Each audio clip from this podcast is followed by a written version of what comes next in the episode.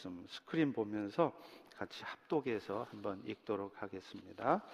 시작.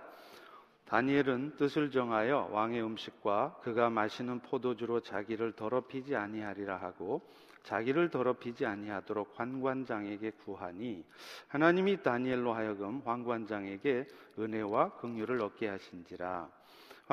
환관장이 다니엘에게 이르되 내가 내 주 왕을 두려워하노라. 그가 너희 먹을 것과 너희 마실 것을 지정하셨거늘 너희 얼굴이 초췌하여 같은 또래 소년들만 못한 것을 그가 보게 할 것이 무엇이냐? 그렇게 되면 너희 때문에 내 머리가 왕 앞에서 위태롭게 되리라 하니라. 아멘. 결과까지 주께 맡긴 다니엘이라는 제목으로 은혜 나눕니다. 인류 역사에 초유의 일로 기록될 팬데믹이 온 세상을 뒤덮었던 2020년도 저물어 가고 있습니다. 오늘날 세상은 이 코로나 바이러스로 말미암아서 선진국들조차도 의료 시스템이 붕괴될 정도에 이르렀습니다. 들었다시피 영국에서는요, 계속 변종 바이러스가 나오고 있어서 어쩌면 그동안 애써 개발했던 백신들이 무용지물이 될 수도 있다고 합니다. 또 세계 최고의 경제력, 세계 최고의 의술을 자랑하던 미국은 오히려 가장 많은 확진자와 사망자를 낳고 있습니다. 그야말로 할 수만 있다면 역사에서 지워버리고 싶은 1년이었습니다. 그러나 분명한 것은 이 모든 상황들도 결코 우연히 있게 된 것이 아니라는 것입니다. 하나님께서는 이 상황들을 통해 사람들에게 말씀하시는 거예요. 이 세상의 주인은 인간이 아니라는 겁니다. 인간의 지혜로 세상을 다스릴 수 있는 게 아니고 결국 하나님이 주인이시라는 것을 선포하시는 겁니다. 또한 점점 영적으로 힘을 잃어가고 있는 교회들로 하여금 영적인 무기력과 또 무감각에서 벗어날 수 있도록 교회들을 깨우치시는 것입니다. 사실 불과 몇십 년 전만 해도요, 미국 사람들 대부분은 주일이 되면 애들 손을 붙잡고 옷을 차려입고 예배당에 나와 예배를 드렸습니다. 그러나 지금은 어떻습니까? 주일이 되면 산으로 바다로 놀러 다니기 바쁘죠. 심지어 여름 휴가철이 되면 교회들조차 아예 문을 닫는 경우도 있다고 합니다. 어쩌면 하나님께서는 스스로 예배당 문을 닫아버리심으로 해서 이런 우리들의 신앙 태도들을 책망하시는 듯 합니다. 그러나 하나님은 이제 예수님이 다시 오셔서 이 세상을 심판하실 날이 멀지 않은 마지막 때에 우리에게 어쩌면 마지막으로 기회를 주시는 것 같아요. 눈에도 안 보이는 바이러스 때문에 온 세상이 죽음으로 몰려가는 것처럼 지금 온 세상이 죄로 말미암아 멸망에 치닫지 않도록 하나님이 하시는 것입니다.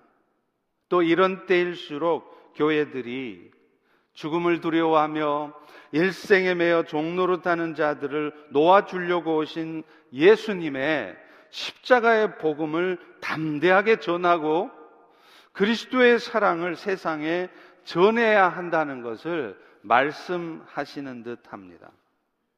그런 의미에서 오늘 우리는 이 마지막 주일 다니엘의 모습을 통해서 이 마지막 때에 우리가 왜 주께 우리의 마음을 두어야 되는지, 그리고 그것은 주께 우리가 마음을 둔다는 것은 구체적으로 어떤 모습인지, 그리고 그렇게 할 때 하나님께서는 어떤 역사들을 우리들에게 경험케 하실 것인지를 살펴보려고 합니다.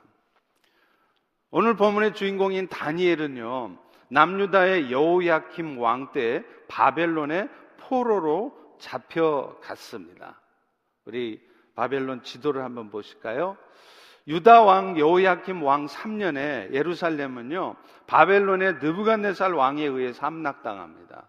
이 바벨론이 아주 동쪽의 조그마한 도시 국가가 이제 나중에는 중동, 이집트, 북부 아프리카까지 소아시아까지 전체를 뒤덮는 제국이 되었어요. 그 느부갓네살 왕이 예루살렘을 605년에 BC 605년에 침공을 합니다. 그것이 바로 바벨론의 1차 침공이었습니다. 그래서 이 느부갓네살 왕의 침공 때문에 예루살렘의 성전은 무너져 버렸고요. 그 다음에 바벨론의 환관장이었던 아스부나스는 다니엘을 그때 바벨론으로 세 친구들과 함께 데려와요. 그래서 이때 간 소년들이 바로 오늘 주인공인 다니엘과 세 친구들 하나냐, 미사엘, 아사랴였던 것입니다. 바벨론 왕은요 이 소년들에게 특별한 대우를 합니다. 특별한 음식을 주고 바벨론의 학문과 언어를 배우게 해요. 왜냐하면 나중에 써먹으려고요. 그런데 이때 다니엘은 그런 바벨론 왕의 호의를 거절합니다. 왜 그러느냐면 왕이 주는 음식, 왕이 마시는 포도주는 사실 하나님께서 싫어하셨던 우상 숭배에 쓰여졌던 것들입니다. 그래서 다니엘과 세 친구들은 챙겨주는 왕의 호의는 고맙지만 그의 음식을 먹음으로 해서 하나님 앞에 범죄할 것을 두려워했던 겁니다. 우리 8절을 다시 한번 보시죠. 다니엘은 뜻을 정하여 왕의 음식 그가 마시는 포도주로 자기를 더럽히지 아니하리라 하고 환관장에게 구하니. 여러분 여기서 다니엘이 뜻을 정했다는 말이 뭘까요? 왕이 주는 음식으로 하나님 앞에 자신을 더럽히지 않겠다는 겁니다. 그런데 사실 이런 행동은요 쉬운 일이 아니에요. 대단한 용기가 필요한 행동입니다. 무엇보다도요 좋은 음식을 마음껏 먹을 수 있는 기회를 포기해야 하는 겁니다. 여러분 말이 그렇지 고대 사회에서는요 먹고 살아가기가 힘들었어요. 그런데 진수성찬의 왕의 음식을 포기한다는 거 그게 쉬운 일이겠습니까? 더구나 만약에 그들이 왕의 호의를 거절을 하면 그런 그들의 태도에 대해서 느부갓네살 왕이 진노를 하면 어쩌면 그들은 자신의 목숨을 내놓아야 될 수도 있습니다. 이것은 단순히 왕의 음식을 거절한 게 아니라 왕을 거절한 것이 될 수도 있기 때문이죠. 그러므로 말이 그렇지 다니엘이 뜻을 정했다. 왕의 음식 거절했다. 이것은 보통 결단이 아니었다는 겁니다. 자, 그런데요. 이렇게 다니엘이 세 친구들이 하나님께 마음을 정하고 나가니까 그 다음에 놀라운 일이 벌어집니다. 먼저는요. 환관장의 은혜를 입게 되었다는 거예요. 오늘 본문 9절을 다시 볼까요? 하나님이 다니엘로 하여금 환관장에게 은혜와 긍휼을 얻게 하신지라. 만약에 다니엘과 세 친구들이 왕이 주는 음식을 안 먹으면 그래서 그들이 얼굴이 초췌해지고 잘 자라지 못하게 되면 그 책임은 환관장이 지는 거예요. 10절에 보십시오. 그가 너희 먹을 것 마실 것을 지정해 줬거늘 너희 얼굴이 초췌해지면 너희 때문에 내 머리가 왕 앞에서 위태롭게 될 것이다. 그런데요 어찌된 일인지 그들은 환관장으로부터 오히려 은혜와 긍휼을 입습니다. 그래서 왕의 진미를 안 먹어도 되도록 허락을 받아요. 여러분 이것이 바로 주께 뜻을 정하고 결단하고 나가는 사람들에게 하나님이 하시는 일입니다. 오늘 본문 9절도 그 상황을 이렇게 쓰잖아요. 하나님이 다니엘로 하여금 환관장에게 은혜를 얻게 하신지라.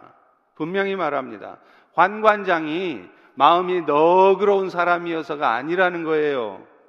하나님께서 다니엘과 세 친구들의 믿음을 보시고 강팍한 환관장의 마음을 움직여서 이런 일이 벌어진다는 겁니다. 그리고 더 놀라운 것은요, 실제로 왕이 주는 진미를 먹지 않았는데, 고기를 안 먹었는데도 다니엘과 세 친구들은 오히려 얼굴빛이 더 좋아졌다는 거예요. 15절에 보십시오. 열흘 후에 그들의 얼굴이 더욱 아름답고 살이 윤택해서 왕 음식을 먹는 다른 소년들보다 더 좋아 보인지라. 자, 그런데 이것뿐만이 아니에요. 뜻을 하나님께 정하고 나가니까 하나님은요, 그들에게 모든 서적을 깨달을 수 있는 지혜를 주셨대요. 원래 예루살렘에서 데리고 올 때부터 그들은 총명한 아이들이었습니다. 그러나 그들이 죽을 각오를 하고 하나님께 뜻을 정하고 가니까 하나님은 그렇잖아도 총명한 아이들 더 총명하도록 지혜를 줬다는 겁니다. 20절에 보십시오. 왕이 그들에게 모든 일을 묻는 중에 그 지혜 총명이 온 나라에 바벨론의 박수 술객들보다 10배나 나온 줄을 아니라. 결국 어떤 일이 벌어졌을까요? 다니엘이 세상에 바벨론 제국의 총리가 됩니다. 그것뿐 아닙니다. 바벨론이 페르시아에게 멸망을 당한 뒤에는요, 페르시아의 총리까지 돼요.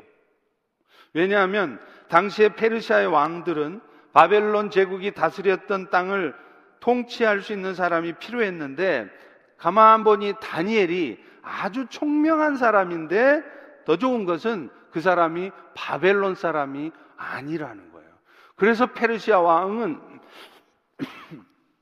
그 다니엘을 페르시아의 총리로 세우는 것입니다. 그런데 이런 일들은요, 단지 다니엘 한 사람의 인생에 있어서 개인적으로 영광스러운 일이 벌어진 것으로 끝나지 않았습니다. 더 놀라운 것이 있어요.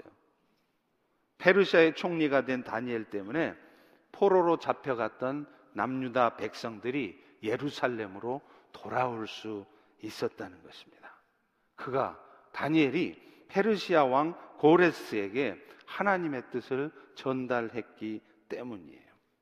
사실 하나님께서는요, 고레스가 페르시아의 왕이 되기 이미 150년 전에 고레스라고 하는 사람이 나중에 나타날 페르시아라는 나라의 왕으로 세워져서 그를 통해서 바벨론의 포로로 잡혀와 있던 남유다 백성들이 다 돌아가게 될 것이라고 이미 150년 전에 예언을 했어요. 그게 이사야 44장 28절에 써 있습니다. 거기 보시면, 고레스에 대하여는 이르기를 내 목자라 그가 나의 모든 기쁨을 성취하리라 하며 예루살렘에 대해서는 중건 다시 세워지리라 하며 성전에 대해서는 성전의 기초가 놓여질 것이다. 누구 때문에? 고레스 왕 때문에. 여기서 말하는 고레스라는 사람은 말할 것도 없이 이사야가 예언한 후로 150년 뒤에 일어날 페르시아 왕 고레스입니다. 그런데 이 사실을 BC 538년에 일어날 일을 BC 750년경 이사야는 하나님의 말씀을 받아 미리 기록해 놓았던 거예요. 그래서 고레스는 자기가 페르시아의 왕 된 것이 자기가 칼싸움 잘해서 실력이 뛰어나서 된 줄 알았더니 그게 아니라 저들이 섬기는 여호와 하나님 때문에 내가 된 거구나. 그리고 자기가 페르시아의 왕이 된 이유는 유다 백성들이 다시 예루살렘으로 돌아가게 만들어서 그곳에 무너진 성전을 다시 세우려고 저들의 하나님이 한 일이구나. 그걸 깨달은 겁니다. 그런데 여러분, 이 이사야 선지자의 말을 고레스가 어떻게 듣게 되었을까요? 바로 페르시아의 총리가 된 다니엘 때문이었습니다. 결국 무슨 얘기입니까? 다니엘이 어렵고 힘든 상황에서도, 눈에 보여지는 상황은 절망할 수밖에 없어도 오직 주께만 뜻을 정하고 나아가니까 하나님께서는 다니엘을 인류 역사의 5대 제국 중에 2개 제국, 바벨론과 페르시아 제국의 총리가 되게 하셨을 뿐만 아니라 그로 말미암아서 유다 백성들을 향한 하나님의 약속, 너희들이 바벨론의 포로로 잡혀올지라도 내가 반드시 너희를 다시 예루살렘으로 돌아가게 할 것이라는 이 약속이 이루어지게 하셨다는 것입니다. 그 이유가 뭐라고요? 다니엘이 죽음을 무릅쓰고 주께 뜻을 정하는 결단을 했기 때문이라는 것입니다. 사랑하는 성도 여러분, 하나님은요 오늘도 주께 뜻을 정한 사람을 쓰십니다. 돈이 많은 사람, 경험이 많은 사람, 세상 지식이 풍부한 사람이 아닙니다. 그래서 그 주께 뜻을 정한 사람들에게 필요하다면 돈을 많이 벌게도 하시고요, 또 주께 뜻을 정한 사람이 높은 위치에 올라가야 된다면, 총리가 돼야 된다면 하나님이 높이신다는 거예요. 돈 많은 사람, 높은 지위에 있는 사람을 쓰시는 것이 아니라 주께 뜻을 정한 사람을 돈도 벌게 하시고 지위도 높여주셔서 그들을 통해 주의 뜻이 이루어지게 하신단 말이죠. 그러므로 오늘 우리는 이 세상을 어떤 자세로 살아야 할까요? 내가 하나님께 영광을 돌리고 싶다고 열심히 내 스스로 힘을 돈을 많이 벌어서 주의 뜻을 이루려고 할 것이 아닙니다. 먼저 중요한 것이 뭐냐면 주께 뜻을 정하는 거예요. 주님을 향해 내 마음을 드리는 것이 먼저입니다. 그러면 하나님은 여러분들에게 필요하다면 여러분이 애쓰고 심지어 수고하지 않아도 돈이 벌리게도 하실 것이고, 여러분이 지식도 없고 경험도 부족할지라도 다니엘처럼 총리가 되게도 하신다는 것입니다. 한 사람의 믿음의 결단이 나라의 운명을 바꾼 얘기가 있어요. 여러분이 잘 아시는 버마, 지금은 미얀마라 그러죠. 미얀마가 군부 독재 나라였어요. 제가 정치학을 전공해서 어느 정도 아는데요, 수십 년 동안 군부 독재가 백성들을 못 살게 굴었어요. 그런데 그 미얀마가 지금 개방되어졌고 영적으로도 놀라운 부흥을 맛보고 있습니다. 그런데 거기에는 한 형제의 믿음의 결단이 있었다는 거예요. 코코라는 사람입니다. 그런데 원래 이 코코는요 미얀마에서 태어났지만 나중에 뉴욕으로 건너옵니다. 그리고 그것에서 공부를 해요. 그런데 이 사람은 다니엘처럼 청년 때부터 주께 뜻을 정한 사람이에요. 하나님, 나는 나를 위해 사는 게 아니라, 내 자식을 위해 사는 게 아니라 주님을 위해 살겠습니다. 그랬더니 하나님께서는요 그를 어떻게 높여주시느냐, 미얀마 사람으로는 정말로 드물게 UN 본부의 고등 판무관이 되게 하시는 거예요. 그가 미얀마를 방문했을 때 국가 지도자들도 만났지만 지하교회 지도자들을 암암리에 만났어요. 그래서 그가 묻습니다. 당신들 지금 당신들의 조국, 아니 내 조국 미얀마를 위해서 기도하고 있습니까? 그랬더니 아무도 기도하지 않는다는 거예요. 그는 거기서 충격을 받습니다. 그래서 돌아오자마자 미국에 있는 미얀마 교회 지도자들을 모아서 도움을 청합니다. 우리 미얀마 조국, 우리의 조국 미얀마를 위해서 기도합시다. 그랬더니요 2010년 11월 13일 놀라운 일이 벌어집니다.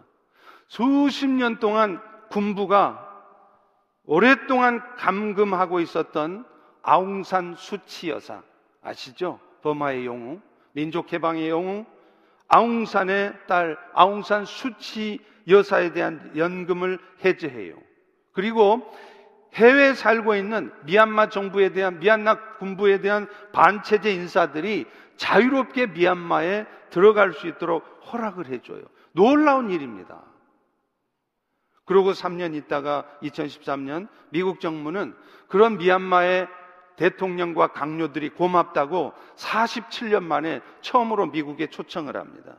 그때 많은 기자들이 물어봅니다. 가장 궁금하겠죠. 당신들은 수십 년 동안을 그렇게 나라를 닫아놓고 있다. 왜 갑자기 개방을 했습니까?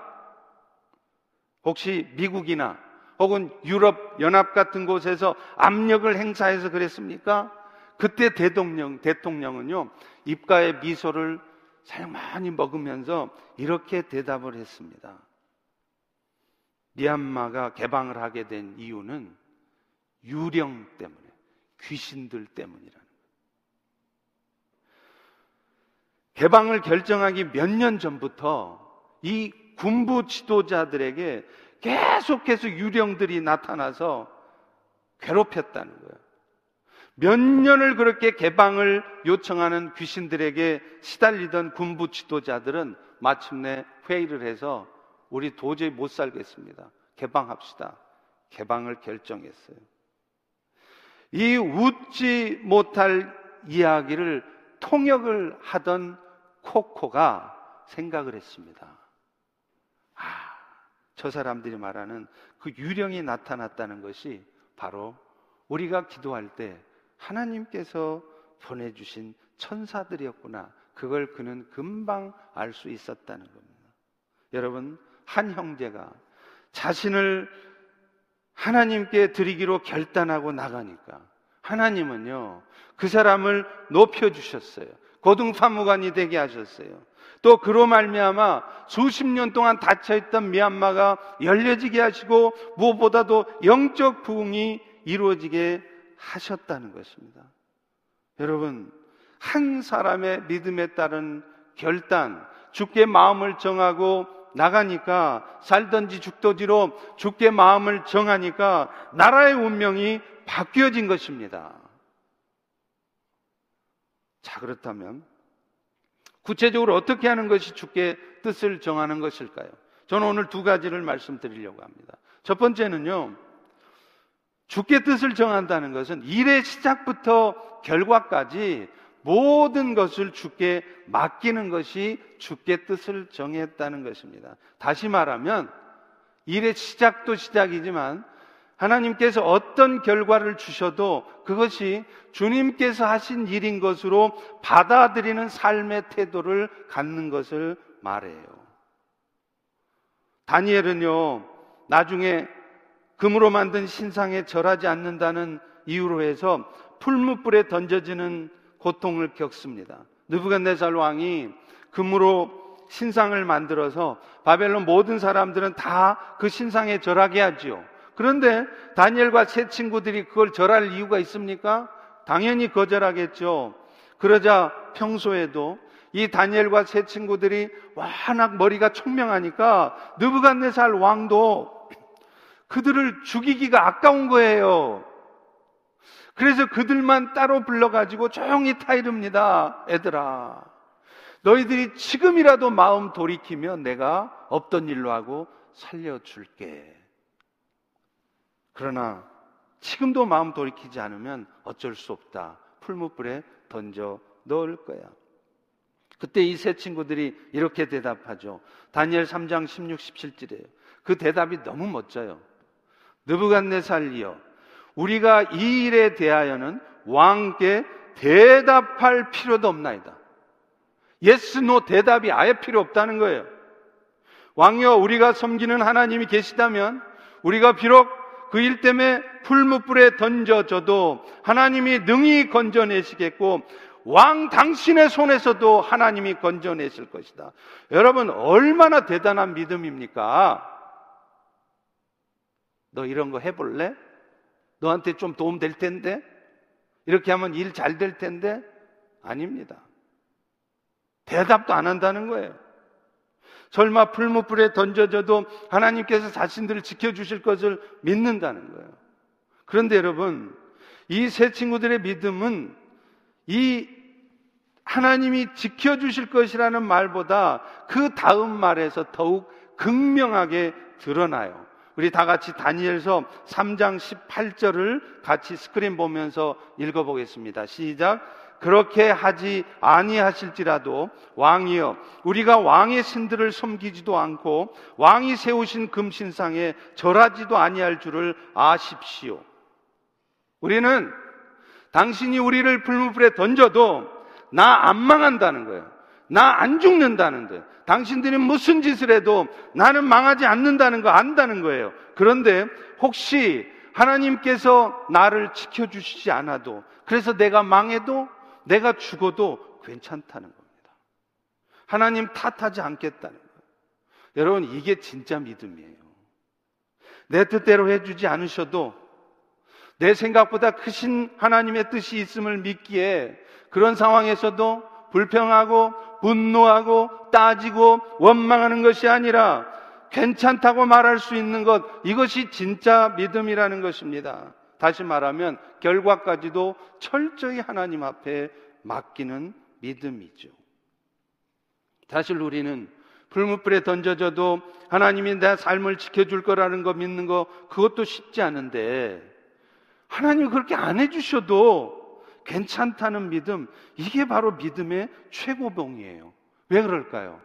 일의 결과까지도 완벽하게 하나님께 맡기기 때문입니다. 그런데요, 중요한 것은 그가 그런 믿음을 가질 수 있었던 이유가 뭘까요? 혹시 좋지 않은 결과? 내가 생각하는 것과는 다른 결과가 주어질지라도 그건 역시 하나님이 하신 일이라는 것을 인정하고 있었기 때문입니다.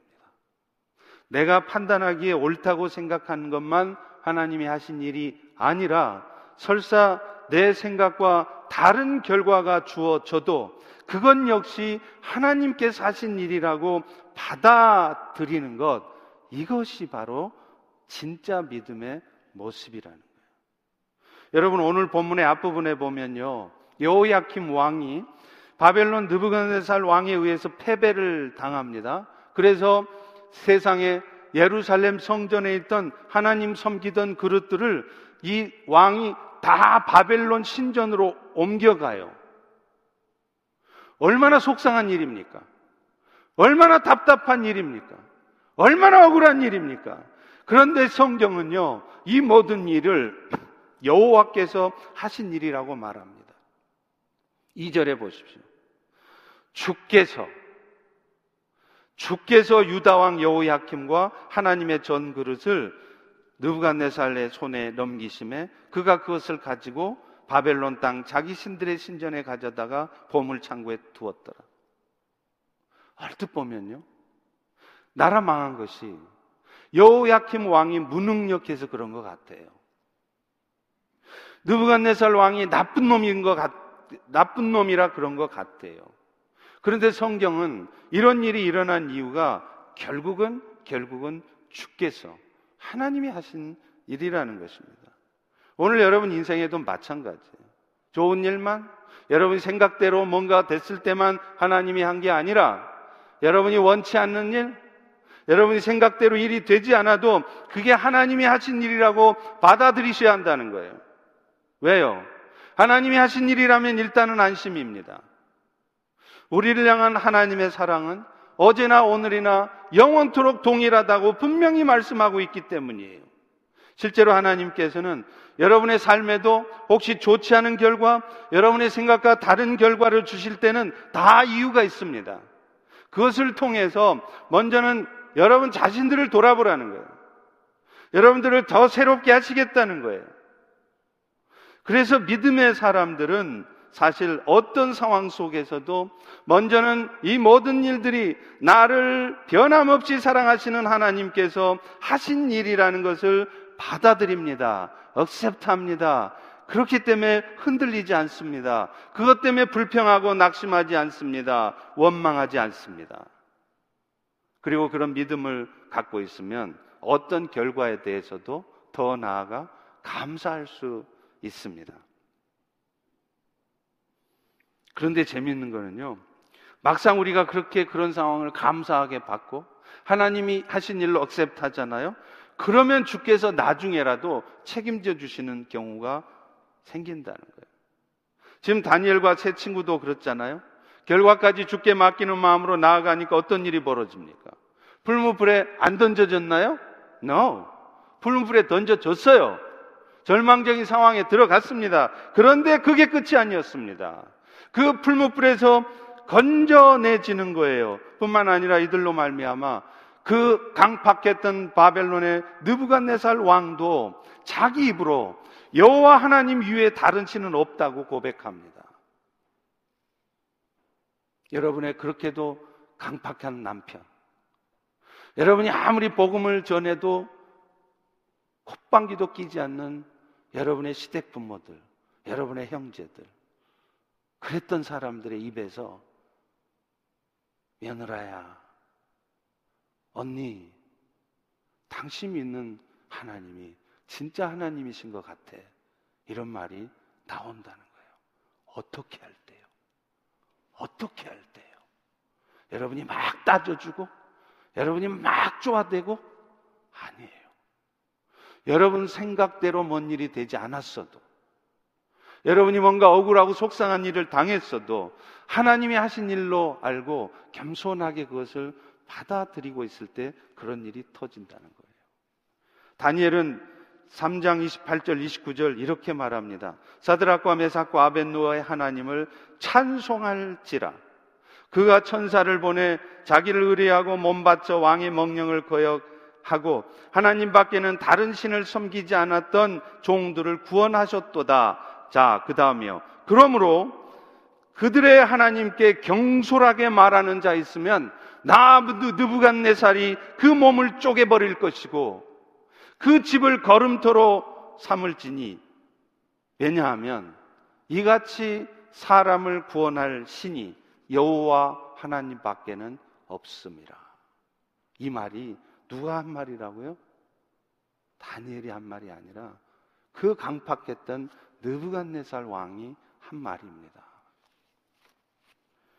결국 세 친구들처럼 철저히 주를 의지하고 결과까지도 주께 완전히 의탁하며 나아가는 자들을 통해 하나님은 세상 사람들로부터 영광 받으십니다. 주의 이름이 높임받게 하십니다. 사랑하는 성도 여러분, 그러므로 오늘날 우리에게 필요한 것은 무엇입니까? 결국은 일의 시작도 시작이지만 결과도 주께서 주신 것이라고 믿음으로 받아들이며 감사하고 있을 때, 그럴 때 여호와 하나님이 여러분을 통해 영광 받으시고 주의 뜻이 이루어진다는 것을 아셔야 한다는 거예요. 여러분 스스로의 어떤 노력과 열심을 다한 헌신을 통해서 어떤 대단한 결과를 만들려고 하지 마십시오. 그 과정에서도 변함없이 신실하게 일하시는 하나님을 먼저 신뢰하십시오. 그렇기 때문에 어떤 결과 앞에서도 겸손하게 그것을 믿음으로 받아들이십시오. 여러분의 생각으로, 여러분의 지식과 경험으로 하나님의 하시는 일을 평가하고 재단하지 마십시오. 그런 자세로 모든 것을 맡기고 나아가는 사람들을 통해서 하나님은 영광 받으시기 때문입니다. 두 번째, 그렇다면 그렇게 주께 뜻을 정한 사람이라면 그 다음 행동이 뭐가 나올까요? 잠시 마음이 흔들려요. 좀 혼란스러워요. 왜 그렇게 하셨지? 왜 이런 일이 생겼지? 그래도 이내 마음을 정리하고 흔들림 없이 애초에 주께서 주신 마음대로 행하고 나가는 겁니다. 다니엘은 앞서 말한 것처럼 나중에 바벨론뿐만 아니라 페르시아의 다리오 왕 때도 총리가 돼요. 다리오가 총리 셋을 세워서 나라를 다스리게 하는데요, 다니엘도 그 중에 하나였어요.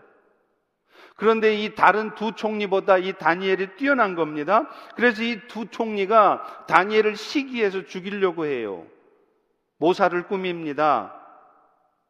어떤 모사냐 하면 왕 이외, 페르시아의 다리오 왕 이외에 어떤 신에게도 무엇인가를 구하고 있으면 그놈은 사자굴에 던져버립시다.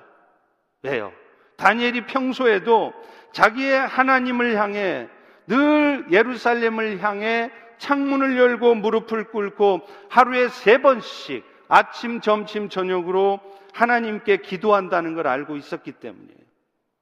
그런데 다니엘은요, 이런 왕의 명령이 내려진 것을 알면서도 여전히 그 일을 계속합니다.